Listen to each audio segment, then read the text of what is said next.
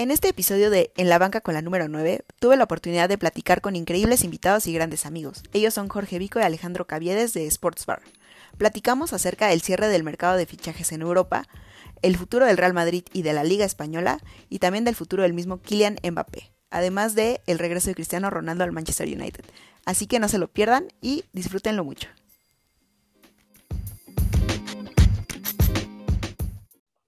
¿Qué tal amigos y amigas que escuchan el podcast en la banca con la número 9? El día de hoy estoy muy muy contenta porque tengo a dos grandes invitados que desde, hace mucho tiempo quería tener en el podcast. Hablamos mucho en redes sociales, ahí estamos interactuando acerca de todos los movimientos en, en NFL, ahorita en, en, el fútbol europeo, pero realmente me alegra muchísimo tener esta oportunidad de platicar con ellos eh, ahorita que está el cierre del, del mercado de fichajes en Europa este cierre tan loco que creo que a todos nos, nos, mantuvo un poco nerviosos durante varios días, pero que al fin, pues bueno, ya todos los equipos están armados, con algunas sorpresas, algunas decepciones, pero ya está todo el mercado europeo listo para continuar en esta temporada 2021-2022. Ellos son Jorge Vico y Alejandro Caviedes de Sports Bar. ¿Cómo están, chicos? ¿Qué tal? Encantado de estar aquí. Lo dicho, muy encantado de estar aquí y a ver. Bueno, ayer fue un día de tic-tac, ¿no? Eh, tic-tac, tic-tac, tic-tac, todo el mundo. Así que bueno, vamos a hablar un poquito de lo de ayer.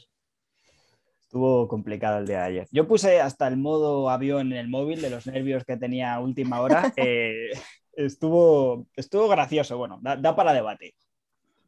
Sí, me imagino. Yo estaba nada más en Twitter porque justo ayer tuve mucho trabajo, entonces nada más estaba actualizando así de ya ya, ya, pero sabía que en el momento en el que se diera, me ah. iban a empezar a llegar mensajes o algo iba a suceder. Sí. Eh, al final, pues estuve ahí, me quedé esperando porque pues no se hizo lo que nosotros tres como fans del Real Madrid queríamos, que era el fichaje de Kylian Mbappé. Eh, el Madrid ahí tira una oferta, se dice de 200 millones de euros al final, que ni hmm. así la aceptaron, entonces, pues esperemos que sí llegue gratis en enero, esperemos, como dice Alex, nada es seguro en esta vida. Pero no. esperemos que, pueda más el sueño de, niño que tenía, que tenía Mbappé de llegar al Real Madrid que, cualquier cosa que le puedan ofrecer los jeques del, del París, ¿no? Totalmente. Al final, el mayor peligro ¿no? de, de, la operación Mbappé es que, bueno, la vida cambia mucho, el fútbol cambia mucho y sobre todo, para mí, más que más allá de la presión, es que él realmente se lo pase tan bien jugando al fútbol con, esos dos monstruos que diga, oye, pues, pues no, pues me quedo, porque la vida cambia, la vida cambia mucho y espero que no cambie en esta ocasión, como fan del Real Madrid, como bien has dicho, y porque creo que lo necesitamos. Pero bueno, luego entraremos un poco también, más allá del Madrid, creo que la liga también necesita un, jugador como Mbappé.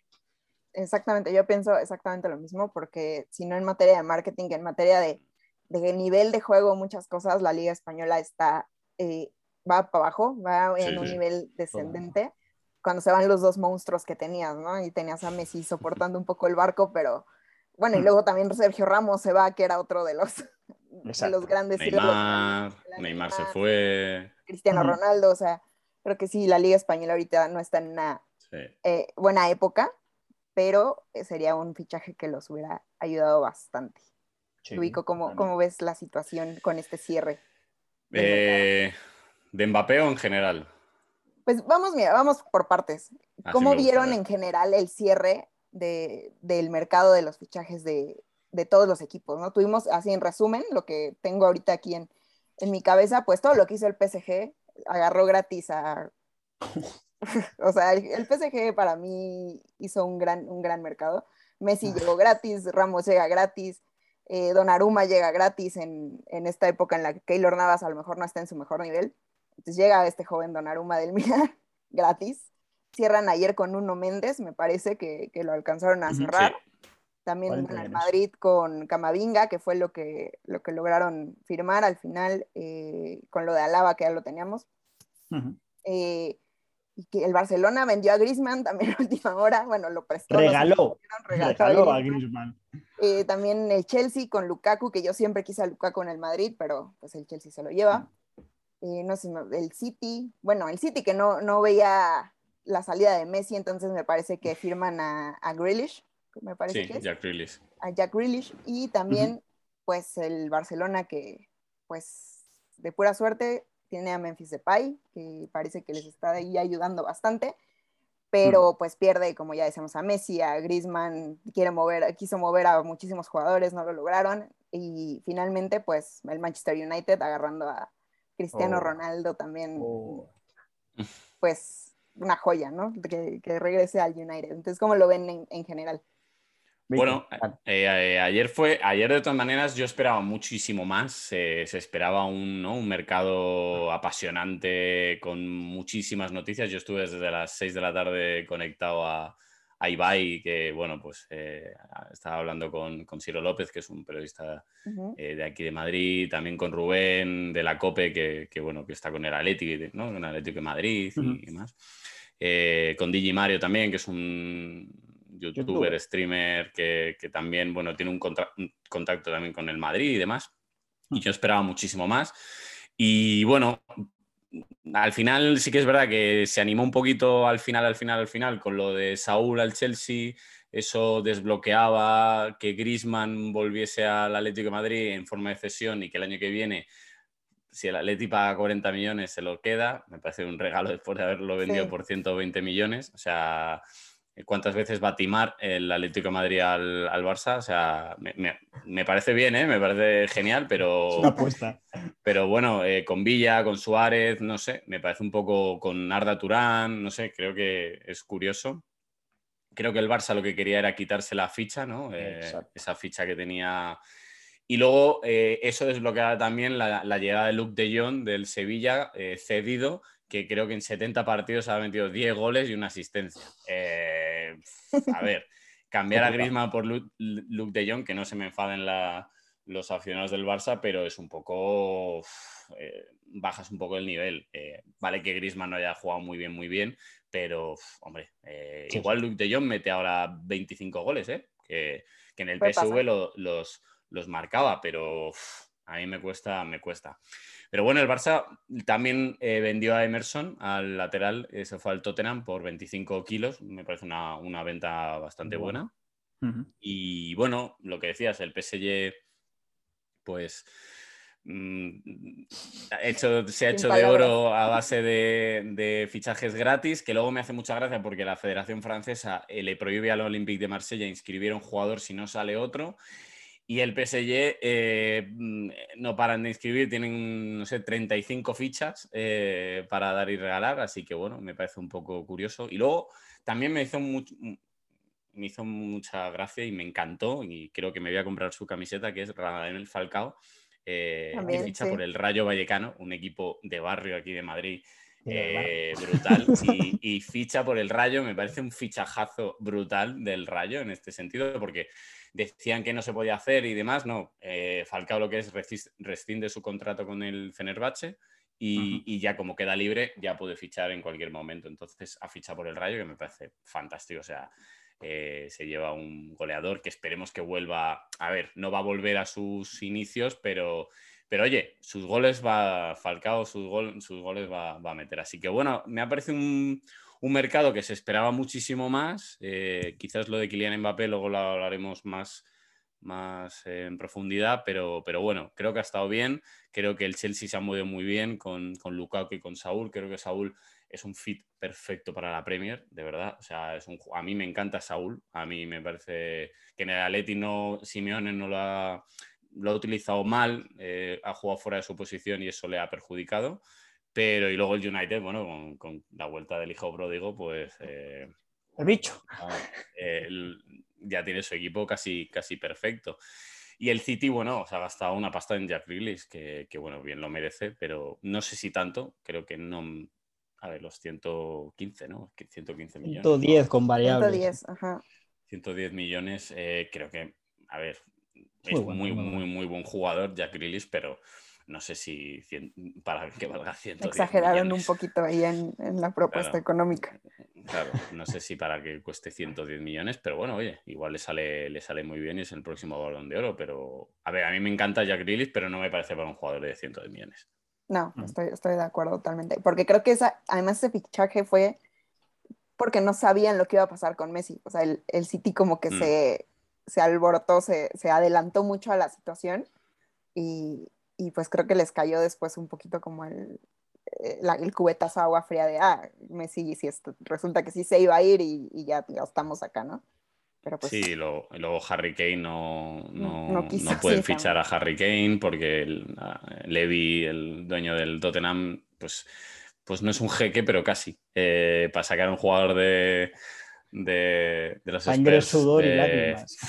Ostras, es, es, Bueno, tienes que hacerlo como Eriksen, que acaba contrato y al final pues se fue por 20, 20 millones. Tú, Alex, ¿cómo, ¿cómo viste el cierre? Yo lo vi, lo vi muy emocionante. Creo que fue un mercado muy loco, un último día, como ha dicho Vico, con Radamel Falcao en el Rayo Vallecano. O sea, es, es, es una locura porque más allá de que Radamel Falcao ya sea un veterano y ya bueno, eh, simplemente el nombre y el caché, la carrera que tiene ese jugador en un equipo que literalmente eh, si sube, baja al año siguiente, es, es, es, increíble, es increíble. La vuelta de Griezmann, el tema Barcelona-Atlético Madrid da para un debate propio porque literalmente parece una apuesta, parece una apuesta anual de decir a ver cómo podemos vacilar un poquito entre los clubes porque no se acaba de entender. Creo que el Atlético Madrid y el Sevilla han sido los que mejor han hecho el mercado de la Liga Española. Creo que el Sevilla ha hecho un mercado realmente bueno y que este año, al haber un jugador diferencial, a falta de haber un jugador diferencial, creo que se puede meter en la lucha el Sevilla, sin ninguna duda, y eso siempre es bonito. El Atlético Madrid creo que es el equipo a batir, más allá de que sea campeón, porque no se ha debilitado, porque Saúl ha salido, pero no contaban con él, como ha dicho Vico, le querían reconvertir algo que no es y no, no le ha gustado, ha ido vía Londres. Yo me gusta a Saúl mucho, creo que es buen jugador para la Premier, pero no lo veo hueco en el Chelsea, creo que se ha equivocado en selección. Eso es otra movida. En el centro del campo. No es que no, es que no hay hueco casi para Kovacic. Eh, pues entonces con Saúl no lo sé. No sé muy bien cómo van a encajar ahí. En todo caso, el, Chelsea, para mí lo dije en Sport Bar, que es el favorito indiscutible a la Premier League. Por delante de Sí, claro. Y luego, bueno, el tema Premier, como dicen, Grealish eh, y el City, pues bueno, eh, es importante. Creo que aparte que es un fichaje estratégico para que los rivales no lo ficharan y no se, mm. bueno, nos mejoraran, creo que es claro eso. Creo que las lesiones de, de, de Bruyne eh, son importantes. Grealish va a ocupar esa banda, esa interior, o bueno, la banda, vamos a ver cómo, cómo juegan los dos. El caso es que si falla, ahora sí que tiene a Grealish y creo que es importante. El Liverpool en este caso se ha movido poco, pero muy bien. Eh, han fichado a, la pareja que va a ser seguramente de, Van Dyke. Y creo que, bueno, al final es un equipo que el año pasado tuvo muchas bajas y parecía que este año no iba a contar para nadie y ahí están, y ahí están. Y nada, eh, Arsenal ha sido el equipo inglés que más ha gastado, por cierto, de todos, y creo que va de los últimos, mis preciosos llamados Gunners. Está complicada la cosa y el United, por terminar por la Premier, pero bueno, el United creo que este año sí que va a dar un paso en firme, pero tiene una papeleta curiosa en el centro del campo, porque a ver cómo colocas a Pogba. Pogba de, doble pivote no acaba de funcionar y con Cristiano Ronaldo y, Bruno eh, tener un enganche y un pivote que no funciona puede ser complicado, pero aún así, pues una vuelta del bicho y fuegos artificiales en Manchester, bonito todo. Y nada, por parte del Madrid, ahora entraremos un poquito más. Eh, bueno, eh, se ha intentado, no ha llegado, veremos en enero qué pasa. Y el Barcelona, pues mm, diría que el Barcelona es un poco engañoso, ¿vale? Porque claramente se ha debilitado, han pasado de un extremo a otro, pero tienen jugadores que todavía están por venir. Eh, creo que, como hablamos el otro día, Dembélé, nadie se fía de él, pero si está bien, Dembélé es un, es un jugador diferencial. Y bueno, sobre todo yo creo que es Ansu Fati. Ansu Fati al final, si vuelve bien, Ansu Fati de Pai, eh, creo que te la puede liar muy gorda con un centro de campo bastante curioso, al menos joven, ¿vale? Vamos a hablar con eso Rodri, con De Jong, que está jugando muy bien. Así que eh, creo que es el tercero en discordia de, los tres de, la liga, pero puede dar sorpresita. Aún así, bueno, eh, yo si fuera culé, pues no estaría muy hypeado ¿no? con la temporada. También deciros que la otra liga, la italiana, se ha debilitado muchísimo. ha salido Cristiano, ha salido Lukaku, son dos eh, jugadores. Iba a salir Lautaro, hmm. Lautaro al final se queda, menos mal para el Inter, sí ha renovado, menos mal porque si no, es que la desbandada era, era brutal de la liga italiana. Yo me gusta mucho la liga italiana, la, yo la, soy muy de la Roma. La Roma lo ha hecho muy bien en este mercado, la verdad. El equipo de Mourinho lo ha hecho muy bien, sobre todo con Abraham, que viene del, Chelsea. Uh, eh, ha caído de pie en el equipo, ha caído de pie, está jugando muy bien. Y la Roma creo que ha dado un salto, ¿no? Con Mourinho y con esos fichajes ha dado, ha dado un, un pequeño salto.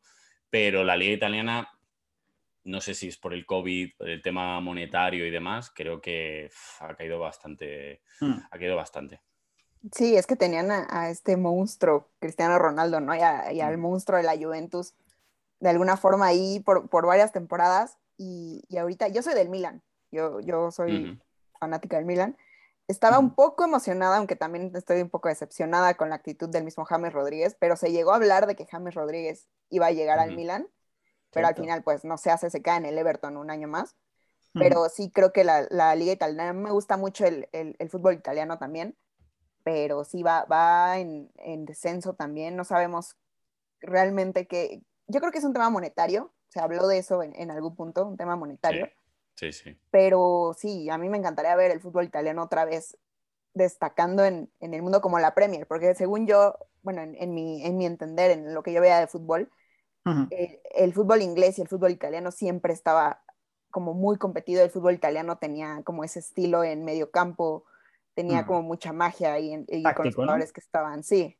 Y ahora, pues es con las salidas que, acabas de mencionar y, lo que no se, no se sabe el futuro tal cual de varios clubes, con jugadores que a lo mejor no brillan tanto, pues creo que sí, la, la, liga italiana como que pasó un poquito bajo los reflectores pero por las razones como incorrectas, ¿no? De que no, hicieron tantos movimientos, al contrario, les quitaron en vez de, en vez de, ganar, ¿no?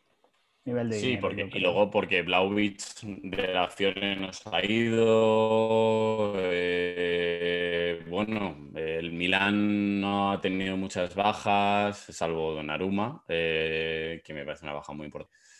Es, como ha dicho Alex, muy táctica, muy... Mm, cada jugador sabe perfectamente lo que tiene que hacer y demás. Y luego la mm. liga inglesa es, bueno, eh, como decía Chávez Alonso en una, en, una, en una, entrevista, es más descontrol. Es eh, más descontrol y, y no sabes muy bien no sabes muy bien cómo, cómo, cómo, te va a ir el equipo y demás. Y bueno, en eso Guardiola pues ha intentado meter ese control, ¿no? Eh, ese control que necesita él, también adaptándose un poco a las necesidades y decir, bueno, en algún momento pues si, si hay descontrol, hay descontrol. Así que bueno, creo que son, son dos ligas totalmente antagónicas, o sea, están en dos polos opuestos, pero a la vez eh, son muy atractivas las dos. Sí, sí, atractivas por el, por el tipo de juego que tiene cada una, ¿no? Por el, mm. por el mm. estilo de juego que tiene cada una y, para mí eran, la, bueno, por mucho tiempo fueron las más atractivas. Ahorita claramente es la Premier, la Premier creo que está peleadísima mm. porque, y siempre ha pasado, ¿no? Un, equipo que está hasta abajo le puede ganar al líder, no sabes qué esperar, hay miles de sorpresas y más ahorita con, con Cristiano Ronaldo metido y el City ahí también y Guardiola. Eh, el mismo Liverpool que, que, años anteriores ha metido varios sustos. El Chelsea, que el Chelsea es un monstruo de equipo. No, no, no, mm. es, es, terrible, terrible en el buen sentido lo que está, lo que está pasando en la Premier League. fue muy importante la Premier, el reparto de dinero, eh, porque mm. ahora mismo te viene el Aston Villa o el West Ham y se pueden gastar ciento y pico millones cada uno. Entonces eso es muy importante. El mismo Everton creo que se lleva gastado más de 270 millones en dos mercados, hasta este, hasta este que no se han comportado bastante bien. O sea, sí, yo, para mí la Premier siempre ha sido la mejor liga del mundo, salvo en el prime de, Cristiano y Messi, cuando tenían esa lucha entre ellos dos, que siempre, pero desde adolescente siempre me ha parecido, a lo mejor por gusto, ¿sabes? Por esa verticalidad que tiene el fútbol inglés y por esa competitividad que hay allí, pero siempre me ha parecido a la mejor. Pero bueno, sí, ahora mismo, por supuesto, más allá de gustos personales, eh, por entrenadores, o sea, por lo que hay fuera y dentro del campo, es, es, la mejor, la que más talento tiene y la que más dinero también. Y bueno, ahorita eh, que tocabas un poco el tema del Real Madrid, pasando ahora sí full Liga Española, ¿qué esperamos nosotros como fans del, del Madrid? ¿Qué esperamos de, de este equipo con, con, los fichajes que se lograron y con lo que tenemos en la plantilla, con la salida de Sergio Ramos, que a la verdad me dolió muchísimo, todavía no lo supero? Yo creo que su salida y la de Cristiano Ronaldo están ahí empatadas en, mm. en, en mi corazón porque sí, las dos eh fue, es un escenario que nunca me hubiera imaginado yo, Sergio Ramos fuera del Real Madrid. Pero ¿qué, qué esperamos mm. de, de, este equipo ahora que sigue para, para, el Real Madrid?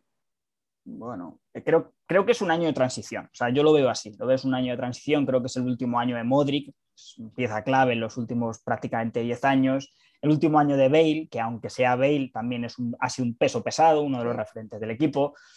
Eh, bueno, en el, en el, centro, vamos, en la defensa sobre todo, eh, se han ido los dos defensas eh, titulares. Vamos a, ver, vamos a ver cómo encaja. De momento a mí Militao me está sorprendiendo mucho, me parece que va con muchas ganas, un físico que, que lo, vamos, lo desborda en cada partido. Álava de central creo que puede funcionar bien a lo mejor uno o dos años, creo que para eso sí que está muy bien el fichaje. Y bueno, el tema de Camavinga eh, me interesa mucho, me interesa mucho, sobre todo, eh, principalmente, lo estuvimos hablando Vico y yo, porque ya te quitas a Pogba del mapa. Y repito, Pogba es un excelente jugador, me maravilla, me encanta, pero ya se empezaba a hablar demasiado que el año que viene, eh, dupla francesa. para mí Pogba es complicado, aunque la forma de jugar en el Madrid, cuando digo la forma es el esquema, que es jugar con tres y que él juega de interior, le vendría bien, cosa que en el United no, porque juegan con enganche. Creo que tanto representante como el propio jugador no me acaba de gustar para la filosofía que hay actualmente en el Real Madrid, que es eh, el equipo y luego tú. Entonces creo que como Camavinga es lo más parecido eh, que puede haber en el mercado y sobre todo joven, que es lo que está ahora mismo aprovechando el Real Madrid estos últimos años y le está saliendo más o menos bien en algunos casos. Y el tema de arriba, pues bueno, eh, Benzema, es que literalmente Benzema ahora mismo es el jugador más determinante de la Liga Española lo que tiene un estatus, tiene un, más que un estatus, tiene una, una imagen o incluso un tipo de jugador que no es, ese, no es esa superestrella que vas a vender como el estándar de la liga, pero ahora mismo diferencial, o sea, a, nivel de, mejor jugador de la liga para mí es Benzema, pero Benzema ya tiene 34, si no me equivoco. Sí, creo que sí. Creo que tiene 34, entonces, bueno, creo que es un año de, es un año de transición, creo que era importante alguien en el centro del campo de cara a los años que vienen, con Fede Valverde ya con un estatus de titular, ya el año que viene eh, ya es un año ya de proceso de maduración, con Camavinga, que entiendo que irá poco a poco. La defensa, como te he dicho, bueno, Mendy si todo va bien, tenemos un lateral para años, problemas físicos es preocupante, Lateral derecho, hemos renovado a Carvajal, o sea que lo que viene siendo la, parte de la defensa, los centrales, salvo Álava, que yo creo que es más bien un parche para dos, tres años, entiendo, cuando entenderme parche es un jugadorazo, me encanta, me fascina, pero creo que no es el central para diez años, como puede ser Militao, por ejemplo. Y luego arriba, pues eh, Hazard no sé qué esperar, sinceramente. Vinicius, la gran pregunta. Mbapicius. Mbapicius, que es, yo es lo que os iba a preguntar a vosotros. O sea, este chico tiene, tiene que explotar de alguna manera u otra. Si no es el Madrid, es en el otro lado. Y a diferentes niveles. Entonces, creo que la, clave puede ser esa. Puede ser que este año sea el, año de explosión de Vinicius. Y no te estoy hablando de que sea el próximo Mbappé, ni Cristiano, ni nada. Simplemente el jugador que parece, que parece que iba a ser. Es un jugador muy desequilibrante, que si mejora puerta, pues prácticamente lo tiene todo como futbolista. Entonces, en general, antes de entrar en lo que puede llegar y en lo que no va a llegar, eh, al menos este año, Creo que es un año de transición y para mí la parte más diferencial es si explota o no explota a Vinicius. Estoy completamente de acuerdo contigo. Creo que Vinicius es, este jugador que ahí nos tiene como, como al borde de, la silla de, ya va a explotar, este año va a explotar, va a ser la pareja perfecta ahí de Benzema, lo va a apoyar, pero de repente tiene partidazos y luego no lo ves y Benzema sigue siendo el que, el que define ahí y, el, el... Pero estuvo muchos años Benzema, la gente se lo olvida, pero Benzema estuvo fuera, es más, estuvo dos veranos eh, prácticamente en Londres, en, en, los Gunners, eh, al principio de la temporada. O sea, estuvo, eh, Benzema el primer año con Pellegrini fue muy malo, el primer año de Mourinho fue terrible y fue la Liga de los Récords, que fue el segundo año de Mourinho cuando Benzema empezó a espabilar. Estamos hablando de prácticamente tres años en el Madrid haciendo muy malas temporadas Vinicius, ¿cuántas lleva? Esta sería la tercera. Entonces, eh, también tiene que haber un proceso, como la NFL con los quarterbacks y todo esto. Al final también, oye, tiene que haber un proceso, pero eh, todo tiene una fecha de caducidad y entiendo que si este año no acaba de romper el cascarón, pues eh, vendrán Haaland o vendrá el otro o vendrá quien sea. No lo sé, o si opináis igual. Bueno, a ver, Haaland, decías el otro, eh, antes, el representante de Pogba, pues si viene Haaland, te, encuentras con Mino Rayola, eh, que es el mismo. Entonces, eh, a ver, del Madrid, yo creo que Álava, bueno, no es un central para 10 años, pero tiene que jugar 4 o 5 sí o sí. O sea, por lo que cobra, tiene que jugar sí o sí. Si no, es un muy mal fichaje porque cobra 12 kilos. O sea, es, hmm. es dinero, ¿eh? Eh, luego, por ejemplo, lo de, lo de Pogba que no viene, a mí es que ya de primeras, teniendo a Valverde, que juega de mm. interior y, demás, yo veía como tapar un poco la progresión de Valverde. Creo que. Valverde este año con las lesiones no, no se la ha visto tanto, el año pasado, perdón, eh, pero creo que es un jugador. A mí es que me, me maravilla Valverde, me parece un Muy jugadorazo, tiene casi todo. Si fuese un poquito más técnico, sería impresionante, sería un box to box con todo, ¿no? Ent- Entonces, me, me parece un, un Sami Khedira, pero mucho más, eh, con mucho más físico y mejor, ¿no? Un mejorado, Sí. un Sami Khedira mejorado, ¿no? Entonces, a mí, con Camavinga, Valverde, Cross, que bueno, que se ha ido de la selección alemana y- y, y entonces eso le va a permitir estar en el Madrid 100%, porque es más madridista que Bernabéu, eh, el Eh. Kroos. Eh, luego Grande. Casemiro, Casemiro, eh, bueno, creo que Camavinga va a jugar de interior, creo que empezó sus años en el Rennes, empezó de pivote y, y poco a poco se ha ido un poquito avanzando. Tema Vinicius, eh, a mí es que me saca mucho de quicio, me saca mucho Normal. de quicio, creo que es un jugador que fua, mm, tiene mm, claros y oscuros, eh, creo que debería se debería pensar en, en ponerle en la derecha y que empezase a rendir en la derecha, porque Hazard en la derecha Sí, Mm, terrible, no, no- terrible. no va a ir Hazard en la derecha y creo que, hombre, por, por, por trayectoria, creo que Hazard eh, se le ha visto mucho más. Hazard ha- incluso ha- se ha codeado como mejor jugador del mundo. eh, en algún momento de su sí, carrera le han, ha estado ahí arriba, eh, entre tres, cuatro, cuatro posiciones, el, el del mejor. Entonces creo que Vinicius si tiene que ser titular, tiene que ir a la derecha, porque Hazard va, va a estar en la izquierda. Si viene Mbappé, no. O sea, si hubiese venido Mbappé, pues Vinicius al banquillo y Hazard tendría que haber ido a la derecha, o a lo mejor Mbappé a la derecha. No sé, no se sabe, o jugar con otro. Con Hmm. otro. Jugar con dos, ¿no? Otra formación, sí, con otro, con otro estilo, con otra formación, con este 4-3-3, eh, Vinicius complicado. Hmm. Entonces, bueno, yo espero que lo rompa. Yo creo que- yo espero que lo rompa y sea un jugador. Ya es un jugador muy desequilibrante en el uno contra uno, eh, muy rápido, va muy bien al espacio. eh, pero claro, la definición, no sé, ha empezado muy bien con la definición, pero, pero lleva eh, las anteriores temporadas la definición era un tío que terrible. chutaba al córner y metía gol. Entonces, eh, bueno, yo creo que es un equipo que con otro entrenador lo vería un poco complicado, lo vería sin más. Con Zidane lo vería muy complicado porque Zidane me parece que es muy buen entrenador, pero no tan tan tan táctico y tan tan tan entrenador como Ancelotti. Ancelotti me parece un entrenador mm, impresionante. Es Sí, me encanta. O sea, técnicamente y todo, eh, conceptos, ha jugado, en- ha entrenado en todas las ligas, en, sí, sí, en todas las ligas grandes ha entrenado, Italia, Francia, Inglaterra y España. Ha entrenado en todas. Tiene una trayectoria que ha ido cambiando su modelo, aunque empezó con ese árbol de Navidad eh, y demás, pero, Ujú. pero bueno, creo que el 4-3-3 lo lleva a cabeza de espada, pero bueno, creo que en el Madrid pues funciona.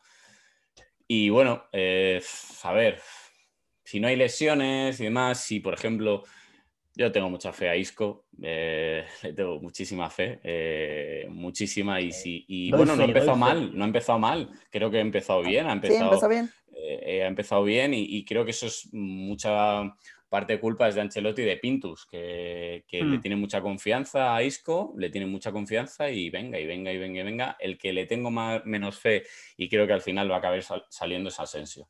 Creo que Asensio al final eh, me da mucha pena, ¿eh? pero es carne de. Arsenal, ¿eh, Alex? ¿Cómo lo veis de interior? Porque ahora le quieren meter de interior. Ya, quieren hacer un Di no- lo he hablado contigo esto, además, es curioso que lo podamos hablar a esto, Sí. porque eh, le quieren exactamente, como ha dicho el Di María, no va a tener el desgaste de Di María ni en ocho vidas eh, No, no, no. a Asensio. Pero, pero bueno, más allá del desgaste o, o- o cómo pueda trabajar en esa posición, ¿realmente le veis? Porque arriba no tiene hueco, claramente no tiene hueco. ¿Le veis de interior así? Yo no lo veo, ¿eh? yo, yo personalmente me sorprendería mucho, no voy a decir que no, porque esto al final es muy bueno, a mí ya me ha quemado mucho, pero bueno, eh, ¿cómo lo veis de interior vosotros? Creo que sería complicado en el acomodo del equipo con un Isco al 100 y con todas las Mm. piezas que, que ahorita en el papel se tienen. Sería difícil que Asensio tuviera el rendimiento que el poten- con el potencial que tiene como jugador. Será complicado. Yo sí, sí veo difícil acomodarlos en caso de que todos tuvieran esta, esta gran temporada o esta explosión de, que de repente están bien y, que todos funcionan, ¿no? Y que todos los engranes están perfectos. Pero yo todavía le tengo fe a Asensio. O sea, se me hace esos jugadores que saludables, está joven, saludables pueden entrar a, cambiar toda la dinámica de un partido. Sí, por supuesto, tiene el, tiene el talento para ello, pero yo es que creo que es más de cabeza, creo que es, o sea, lo tiene todo, lo tiene todo para triunfar, pero creo que no es un jugador ambicioso mentalmente. Te lo digo como, como, opinión personal total y ojalá la reviente y veamos al Asensio de estos primeros años, sobre todo del, sobre todo el del año de, bueno, el comienzo de la última Champions, el de la Supercopa contra el Barcelona, o el de la final contra la Juve, que también fue un Asensio que realmente se lo creía. Yo creo que es más bien ambición personal que, otra cosa, ¿no, Vic? Eh, la lesión le ha, lo decían el otro día, le ha, mm, le ha minado la velocidad. Eh, corre, corre menos. O sea, de velocidad corre menos. Entonces, mira, es una lesión muy jorobada. Es una lesión muy jorobada y, al final la cabeza, eh, el miedo, al final te quitas el miedo, pero sigue la cabeza. a ver, no digo que esté igual de cabeza, ¿eh? no digo que esté igual de cabeza, pero me recuerda mucho o, me intenta a lo de GC.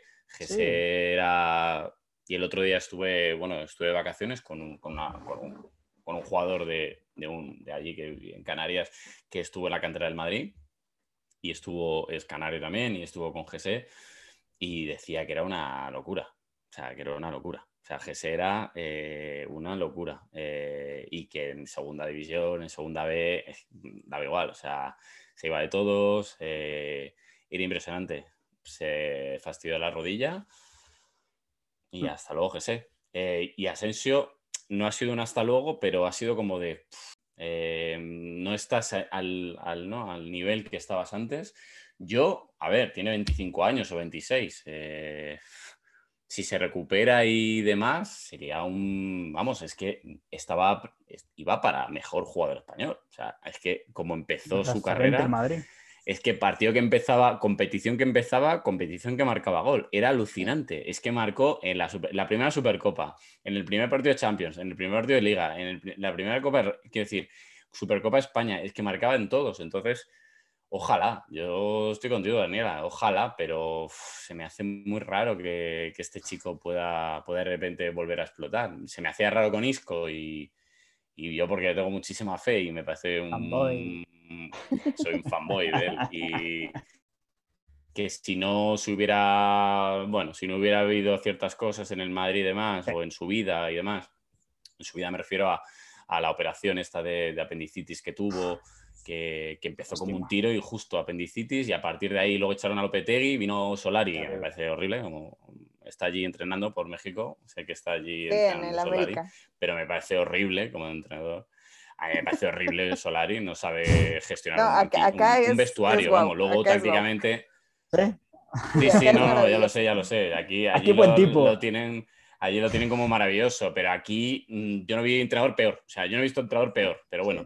Eh, entonces, si, no hubiera habido ese tipo de situaciones, creo que Isco no hubiese seguido muy bien. Hmm. Entonces, Asensio, yo espero, cruzo los dedos de que, de que vuelva a ser lo que es. Y de interior, bueno, pues no creo que lo sea. ¿Para qué negarlo, no? Y ahora sí vamos al tema que, nos mantuvo nerviositos a los tres durante varios días, el tema Tortuga, el tema Tic-Tac, el tema Mbappé. ¿Cómo vieron que al final no, no se nos hizo? No, no, no llegó al Real Madrid, se queda en el París por lo menos hasta enero, dependiendo de, de lo que suceda. A lo mejor le ofrecen la Torre Eiffel por ahí para que se quede con ellos, no sabemos, le pueden ofrecer muchísimas cosas, pero, pero que, mm. ¿cómo, ¿cómo, vieron esto? ¿Cómo experimentaron todo el tema de Mbappé? Bueno, fue, fue complicado, fue complicado porque era como una montaña rusa, ¿no? Eh, está hecho, no está hecho, parece que la noche del jueves, si no recuerdo mal, era oficial, el viernes se estaba hablando de cuándo se iba a presentar, qué dorsal iba a utilizar, o sea, todo el mundo estaba muy hype con, con ello y la verdad es que no había nada, absolutamente nada. Es más, hasta el punto en el que la última oferta oficial, entre comillas, porque no se ha dado a conocer, pero parece que sí, es que el Madrid ofreció 200 millones y no hubo contesta, eh, contestación. es que no, es que le dijeran no, me parece poco, es que ni le contestaron. fueron ignorados, básicamente. Claro, fueron ignorados. Entonces, ¿hasta qué punto se puede culpar al Madrid? ¿Se puede reír uno del Madrid? ¿Se puede mm, uno criticar eh, la operación fallida? Pues eh, yo creo que el único punto que le puedes criticar al Madrid es que no supo ver que estaba negociando con un club que no es normal. ¿Me explico?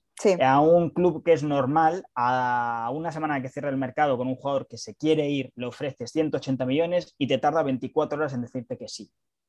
El problema es que el PSG para mí el PSG es un, es un club de cromos, es un club de portadas. Entonces, si tú al PSG le quitas ya, de, de primeras quitarle a un jugador que es su estandarte o uno de ellos, eso ya es complicado, pero bueno, teniendo en cuenta que es el último año, se quiere ir y tal, eh, tienen que tener un recambio para esa portada, para decir, vale, me voy, eh, vendo a Mbappé, pero te traigo a Haaland, te traigo a Cristiano, te traigo a Messi, te traigo a quien sea. Caso es, es un club que si tú me quitas una figurita que me gusta, tengo que traer a otra no se trata de no el proyecto deportivo.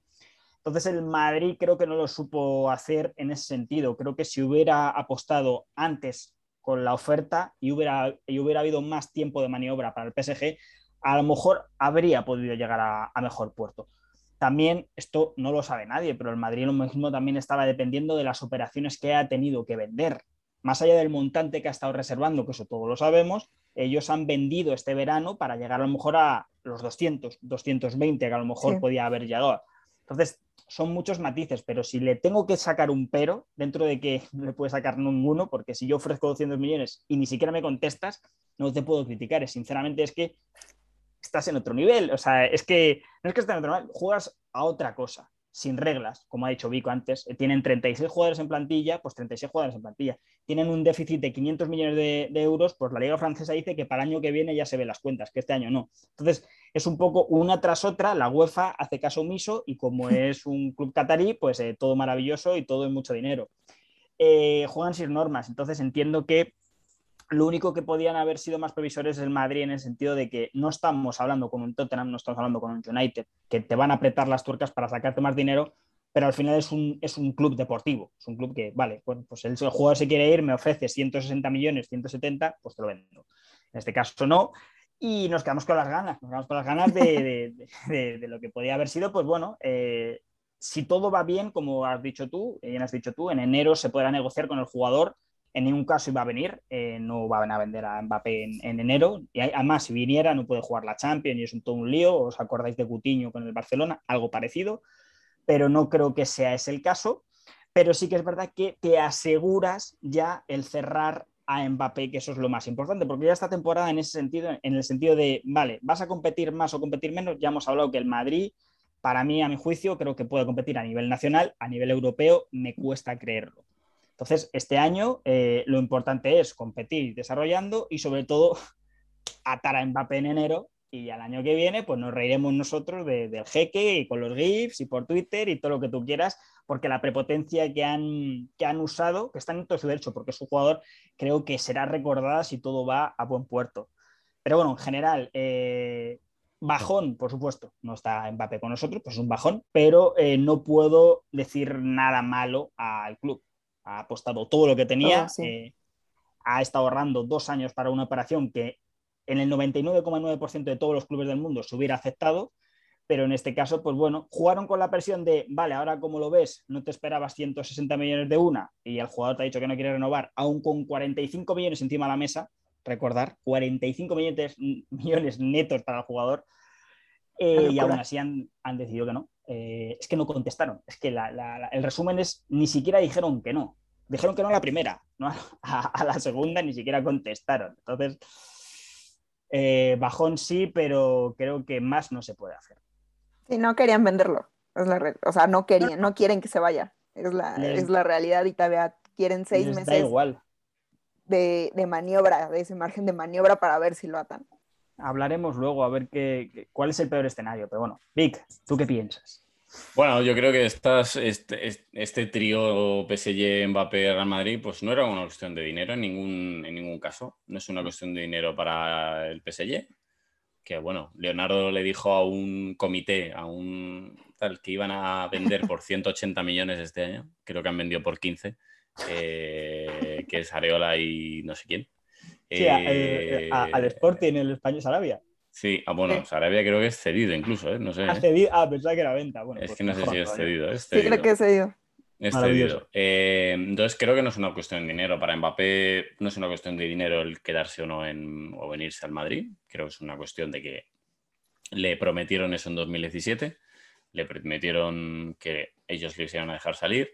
También Mbappé prometió al PSG que él nunca se iría gratis del, del PSG. Entonces entiende eh, Mbappé que es este año el el sí o sí para, irse dejando una cantidad que, como decía Alex, eh, bueno, en cualquier momento, en cualquier club vendería a la primera 150. Toma, venga, gracias. adiós. Gracias, adiós, ya está. Vale. Es así, es, así, eh, es así.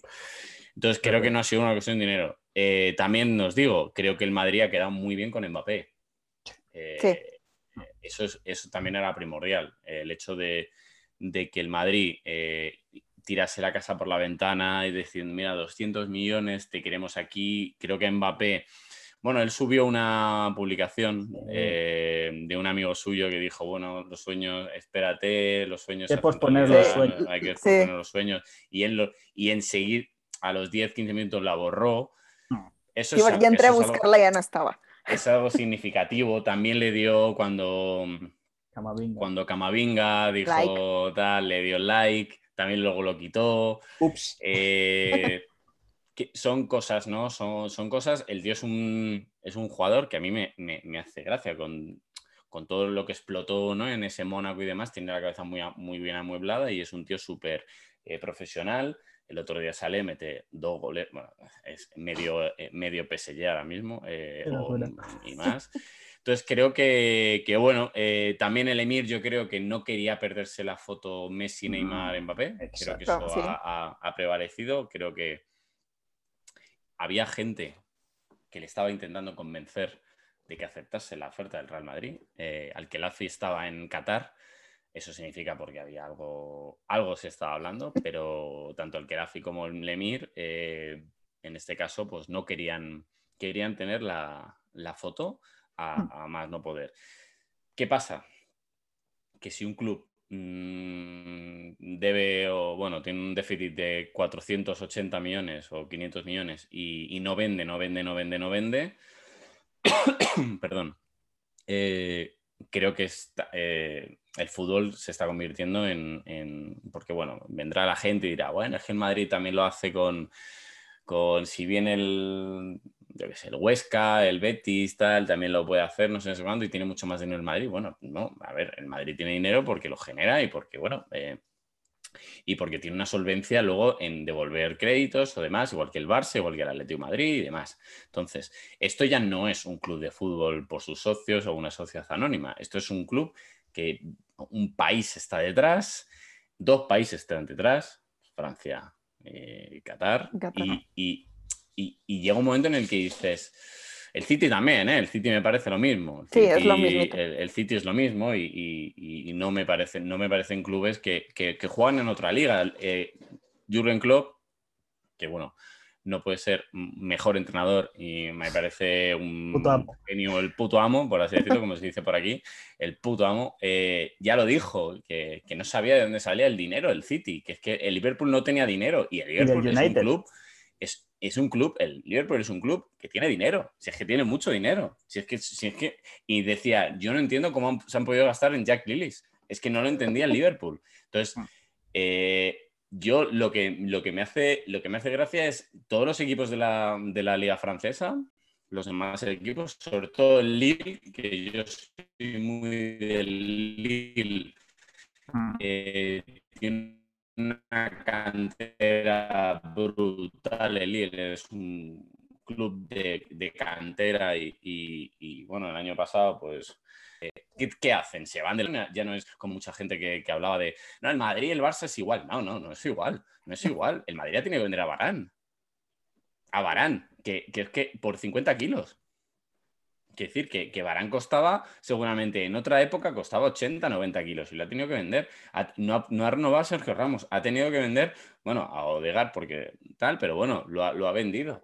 O sea, eh, quiero decir, son situaciones muy diferentes. Entonces, bueno, Yo creo que Mbappé el 1 de enero hay que firmarlo Mm. y, y- y da igual, aunque esté seis meses después en el Paris Saint Germain, No importa. No, claro, claro, una En vez que lo portada. cierras. portada. Tic-tac, pero de verdad. está, tic-tac, y yo esperaba, yo sinceramente pensaba que si el PSG hubiera dicho que no a la última oferta de 200 millones, imaginaros, ¿no? Creo que era a las 3 de la tarde el Madrid ofreció 200 millones Sí, algo así. y hubiera, si hubieran dicho que no, yo creía que el Madrid iba por Cundé. Sí, Sí, yo creía que iba a pagar la, la- cláusula. la cláusula de Cundé o, o dejar a Monchi y decirle, mira, eh, te doy 60 y te llevas a Mariano, aunque no se va ni con agua fría ni con agua caliente, Mariano. Eh, pero, Ceballos también. pero, o Ceballos o, o no sé, ¿sabes? O Vallejo, te lo. Yo qué sé, ¿sabes? O algo así. Pero yo Fondo pensaba que iban a ir a por. Y se hablaba, Ibai lo decía, que se hablaba de Cundé. Eh, pero bueno, veremos. Pues nada, el año que viene, Mbappé gratis y Haaland por 75 millones. Sería lo ideal. Lo ideal, sí, porque esperemos que el, no creo que el Barcelona Ah, milagrosamente el año que entra ya diga tengo todo el dinero del mundo para hacer lo que quiera. No, Seguramente se pero- recuperarán, pero no, no para lo que vale Haaland o lo que otros clubes van a estar dispuestos a, a- a dar por Haaland. A mí me Sobre encanta. todo eso. Es como, que igual dónde los acomodas, ahí entra la situación Bueno. donde acomodas a todo el mundo ya con Los con y Haaland, buenos, pero- los buenos saben- se acomodan rápido. Y lo que ha quedado claro para terminar es una cosa. eh, cualquier jugador que se vaya al PSG sabe Uf, que no sale, Una cárcel de oro es eso. que no sale. Es una cárcel de oro. El- que- sí, no lo había pensado de esa manera, pero sí. Eh, Es, una- es que es, Veremos. es- eh, es así, pero sí, yo, yo estoy con Vico, eh, yo estoy con Vico que, que se ganan mucho al jugador. Yo, yo tengo miedo en el fondo porque la vida, como hemos dicho antes fuera de micro, cambia mucho y el fútbol todavía más. Entonces, eh, tengo miedo, pero entiendo que el palo ha sido muy gordo. El palo ha sido muy gordo para el jugador, dentro de que entenderme, por favor, que la gente también se está flipando con que tiene una depresión, un chico que cobra 30 millones al año, tampoco infeliz va a tampoco. estar allí. Así que eh, dentro de deportivamente, sí, eh, es un palo para él. Creo que eso, eh, por mucho que le ofrezcan, entiendo que no, no que bueno, la presión puede ser muy fuerte para un chico de 24 años. Aún así, como coincidimos los tres, creo que el objetivo claro del Madrid es que en enero eh, lo cierres legalmente, que no se pueda echar atrás, nadie ni nadie pueda interpedir, y ya que juegue la Champions y que gane el triplete o, o lo que quiere con el PSG, que como hemos dicho, no es por quitar méritos, pero sinceramente si juegas sin reglas, eh, no tiene, para mí, es que no tiene validez lo que hagas. Si tú puedes hacer lo que quieras, es como en el FIFA de, de pequeño, si te ponías a Ronaldinho, a Zidane, a Ronaldo y al otro, pues ganaba 5-0 cada, cada partido. Pues esto no es Ronaldo ni Zidane, pero prácticamente se han hecho un equipo de videojuegos con unas pérdidas que no tiene sentido, que es que te digo, hasta el propio presidente de Francia eh, se rumorea que ha intervenido por ahí un despropósito todo. Entonces, bueno, eh, importante cerrar a Mbappé en enero y hasta entonces, pues como hemos dicho, tenemos cositas interesantes de jóvenes bastante prometedores. Sí, que igualmente creo que Florentino entendió muy bien el juego, de alguna manera, como sabemos que es... Lo podemos criticar de muchas maneras, pero entendió el juego del París Mm. y, y dio ese último latigazo de los 200 millones, pero sabiendo que a lo mejor no iba a obtener la respuesta. Creo que también Florentino lo hizo con, con esa intención de, ah, ok, que Mbappé, como, como decíamos, que Mbappé entienda que lo Sí, sí. queremos, pero sé lo que están jugando estos señores, que si no hay reglas, no hay, no hay nada ahí. Y creo que Florentino juega igual. Florentino tiene esa mentalidad de, ah, ok, no va a haber reglas en ningún lado, yo voy a jugar igual. Y, Son dos, sí, son dos años, ¿eh? dos. dos años preparando un fichaje. Dos años Sí. preparando un fichaje, eh, como ha dicho Vico, eh, convirtiéndote en un club prácticamente vendedor, porque, como bien ha dicho también, o sea, el Madrid tiene dinero porque genera dinero, gasta lo que genera. Entonces, eh, ahora mismo están las cosas de que el Madrid tiene que ahorrarse dinero mucho tiempo, dos, tres veranos, eh, y luego encima vender. Entonces, sí, bueno, eh, yo pienso a la gente que esté triste realmente y no esté emocionada con esta temporada, pensar Mbappé la temporada que viene en el estadio ya terminado con el 10 o el 7, porque eh, lo mismo El 7. Hazard se va con el 10 y se coge el 7 o se coge el 10, no lo sé, pero imaginaos, imaginaos, es verdad que la, la camiseta de este año era muy bonita y hubiera quedado muy bonita, pero la temporada que viene, a estadio nuevo, eh, ya un dorsal definitivo, todo puede ser maravilloso. Sí, sin, sin Hazard, sin... Es que para mí Hazard, yo no, yo no lo quiero en el Real Madrid, yo quiero que, que Yo salga posible, quiero, quiero ya librarme de, de ese peso y para mí sería lo ideal, que le dieran el 7 Mbappé y ya lo que se pudiera comprar con el dinero que, que el Madrid pretendía usar para fichar a Mbappé, ya es ganancia y, y si es Haaland, que mejor, ¿no? Pero es importante, hay un periodista aquí, eh, Álvaro Benito, que es, muy, es un exjugador del Real Madrid, eh, un crack total, animo que, que os suscribáis a su canal porque da masterclasses cada, cada, cada vez que, que habla. Eh, estuvo hablando, Mbappé no viene gratis. Eh, entender esto, porque Pero, yo tampoco... prima, yo- hombre. Claro, yo tampoco, claro. pero yo no, no sabía hasta qué punto puede llegar la prima. O sea, el Madrid también estaba apostando por dos cuestiones. Una, cerrarlo, ya quedártelo. Y otra, la prima se puede ir en torno a los 100 millones. Entonces, el Madrid realmente estaba poniendo 80 de más de lo que va posible costarle Sí, sí. el año que viene. Claro, claro. Es, es importante esto, no viene gratis, al igual que Messi no ha ido gratis al PSG. Hay prima. Hay, prima una vez que se acuerde todo, no que en este caso con Mbappé seguramente sea más. Entonces, eh, no todo el montante que se iba, no son 200 millones, claramente, ni de broma, pero todo, no todo el montante, pero sí un cuarto grande de- del montante que se iba a usar este año. Entonces, bueno, eh, también que la gente no se vuelva loca de, bueno, pues esos 200 millones el año que viene, pues limpios a, a quien sea. Sí, pero no, la prima, la prima también se puede dividir en años, Sí, cierto. Objetivos y cosas así. Objetivos, demás. Bueno, eh, pero yo creo que se, a Haaland me gusta mucho, pero creo que igual si fichamos a Koundé el año que viene. ni tan mal, ¿eh? O a Pau Torres, eh, que Pau, también Pau me mola. parece un, un central muy bueno. Sí, lo, lo, que se, lo que llegue ya es ganancia, en mi opinión. Después de Sí. cerrar a Mbappé, lo que sí. se agregue es ganancia completamente. Y ya ce- cerrando ese tema, que esperemos que en Totalmente. enero estemos platicando de esto y digamos, se hizo, estamos felices, Tortuga, ven. Tortuga ya al fin. Al fin. Eh, ahorita ya para, para cerrar esta gran plática que, que estamos teniendo, el tema Cristiano Ronaldo, que yo como seguidora del Manchester United desde hace varios años, desde que el mismo Cristiano Ronaldo jugaba allá, pues fui, fui muy feliz. Eh, la, la idea de él en el City me, me daba escalofríos, me, me, pus- me puso muy nerviosa, porque él durante años dijo, yo nunca iba voy a estar en el City, yo soy Hmm. Hijo de- ¿eh? del United, soy, hijo- soy hijo de, Ale- de Alex Ferguson, amo al United, por siempre ahí voy a, bueno, no lo decía, pero daba a entender que ahí iba a terminar su carrera, ¿no? Y de ujú. repente llega ese chisme de el City está pujando por, por Cristiano Ronaldo, está buscando con la lluvia ahí un trato. Y de, de- tal cual, en horas cambia la narrativa y el United entra por una llamada que Cristiano Ronaldo tuvo con Alex Ferguson, Sí. se dice, y que ahí. Fue la gran decisión. ¿Cómo ven este movimiento? Para el mundo futbolístico, ¿creen que de esta forma se va a retirar Cristiano Ronaldo? ¿El Manchester va a ganar algo con Cristiano Ronaldo? No, vamos, yo, yo, no, yo creo que su última parada será o, o Qatar o Estados Unidos. Creo que son dos años con el United y creo que Cristiano jugará pues, como vivir hasta los 41 si quiere. Y le veo, le veo en una de esas dos ligas para terminar su, su periplo. Pero sí que yo creo que dentro de que su prime eh, ya no está, ni su mejor versión tampoco, creo que todavía puede ser competitivo a nivel europeo. Se ha visto la Eurocopa, siendo el máximo goleador y más allá de los penaltis sigue teniendo ese todavía físico más o menos. Entonces creo que la Premier todavía puede aguantar y es una historia muy bonita, no que es una historia con trampa. Yo soy un fanboy total de Cristiano Ronaldo, pero un fanboy, pero, pero increíble. O sea, me fascina. Para mí es el mejor jugador de la historia del Real Madrid. Con eso te lo digo todo. Sí. Pero eh, esta historia eh, tiene, está edulcorada por todas partes porque lo tenía cerrado con el City y si no, quedó, y si no fichó por el City porque el City no quería poner dinero.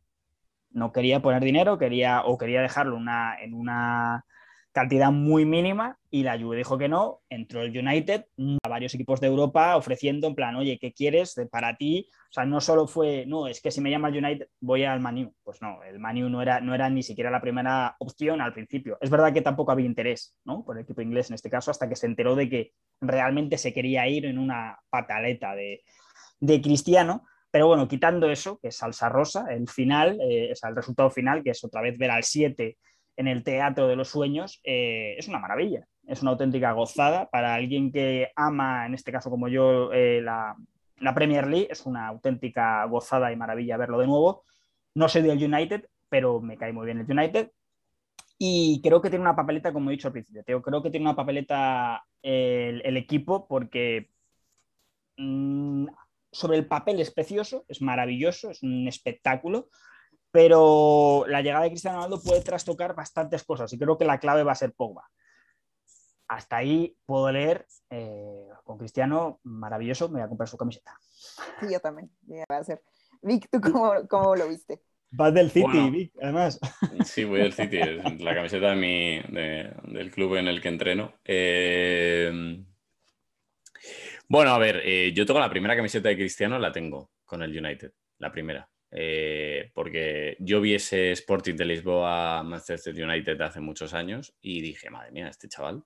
Y justo a, los, a las semanas, a los días, eh, me acuerdo en Eurosports 2, eh, como decían, bueno, el Manchester United ha fichado a, a, Cristiano Ronaldo y digo, ah, fíjate, y decía, ah, pues este tiene que ser bueno, este tiene que ser bueno. Ostras, en, en, diciembre me estaba comprando la camiseta, o sea, me acuerdo, bueno, vídeos que me bueno, en ese momento te descargabas y tal de, recopilaciones del partido y demás. entonces, bueno, pues eh, yo decía, madre mía, este chaval es, alucinante. Entonces, luego sí que es verdad que por su, por su carácter y por su ego me ha, me ha ido cayendo peor eh, durante algún año. Eh, a mí me parece como Alex el mejor jugador de la historia del Real Madrid, sinceramente me parece impresionante y que es el único en la historia que, yo creo que con Messi ha podido combatirle a Messi ser el mejor hmm. jugador del mundo y, muchos años lo ha sido.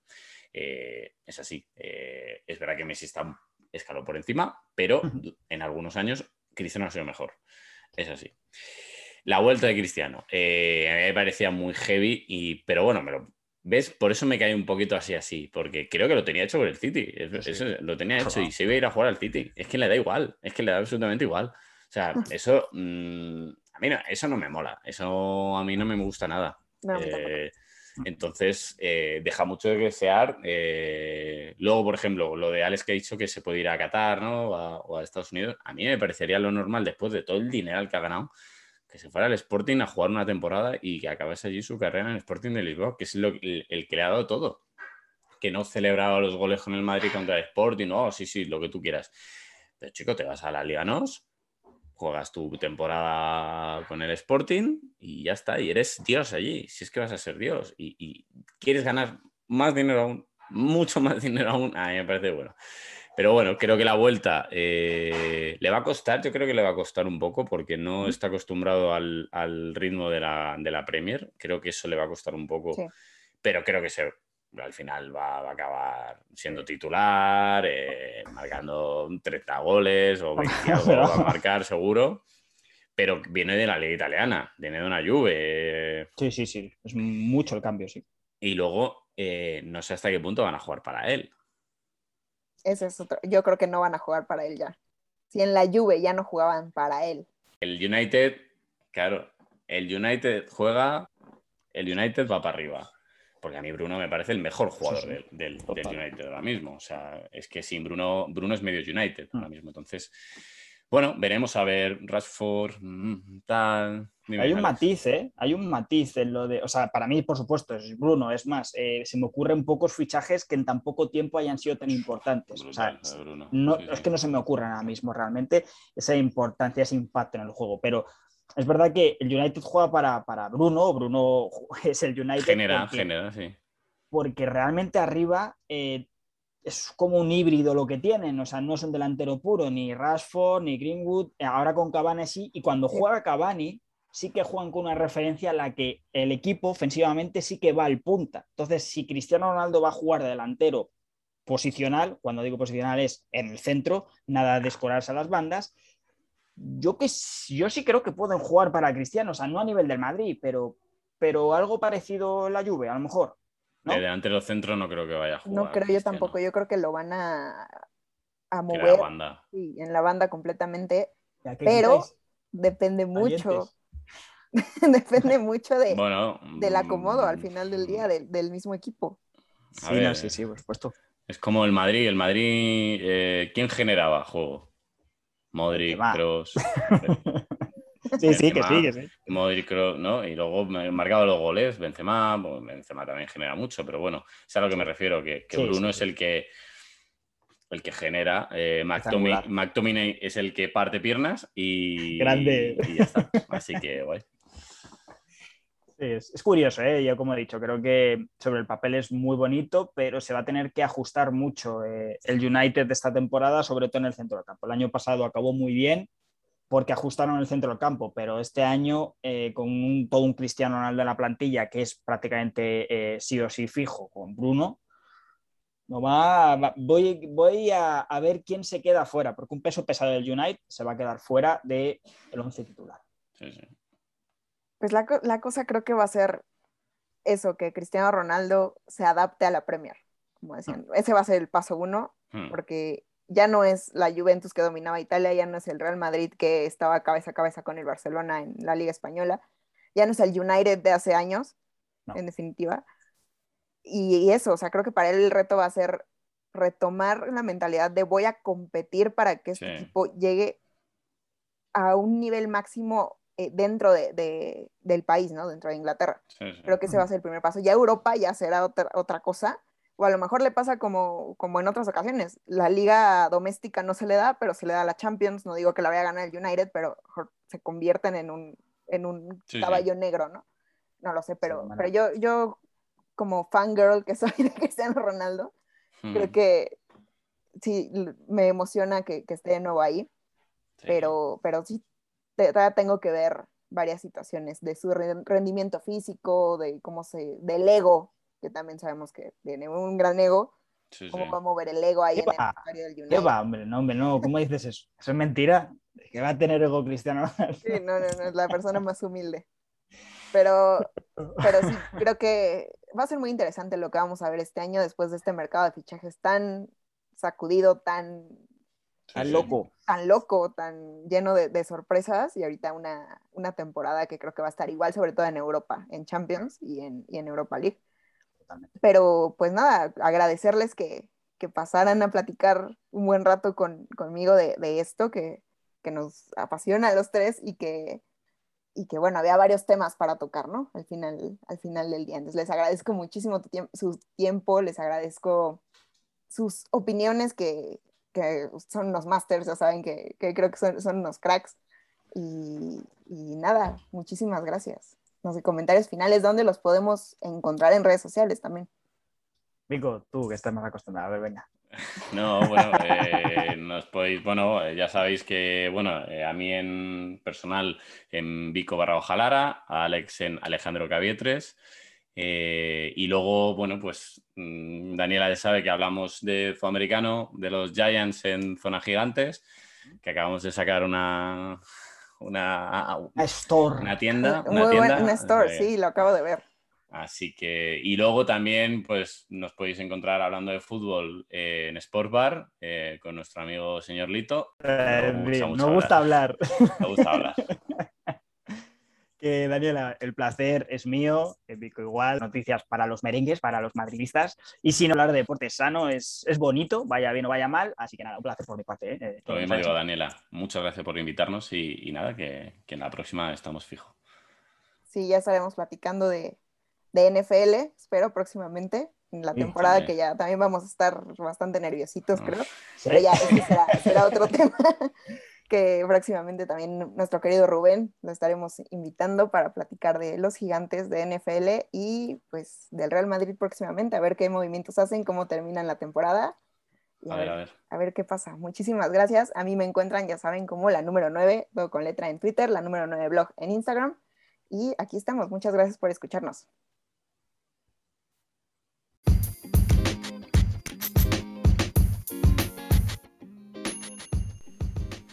Gracias por escuchar este episodio. Espero que lo hayas disfrutado tanto como nosotros disfrutamos grabándolo. Para más episodios y más información deportiva, mantente al pendiente de mis redes sociales, en Twitter como la número 9, en Instagram como la número 9 blog y en Facebook como la número 9. Gracias.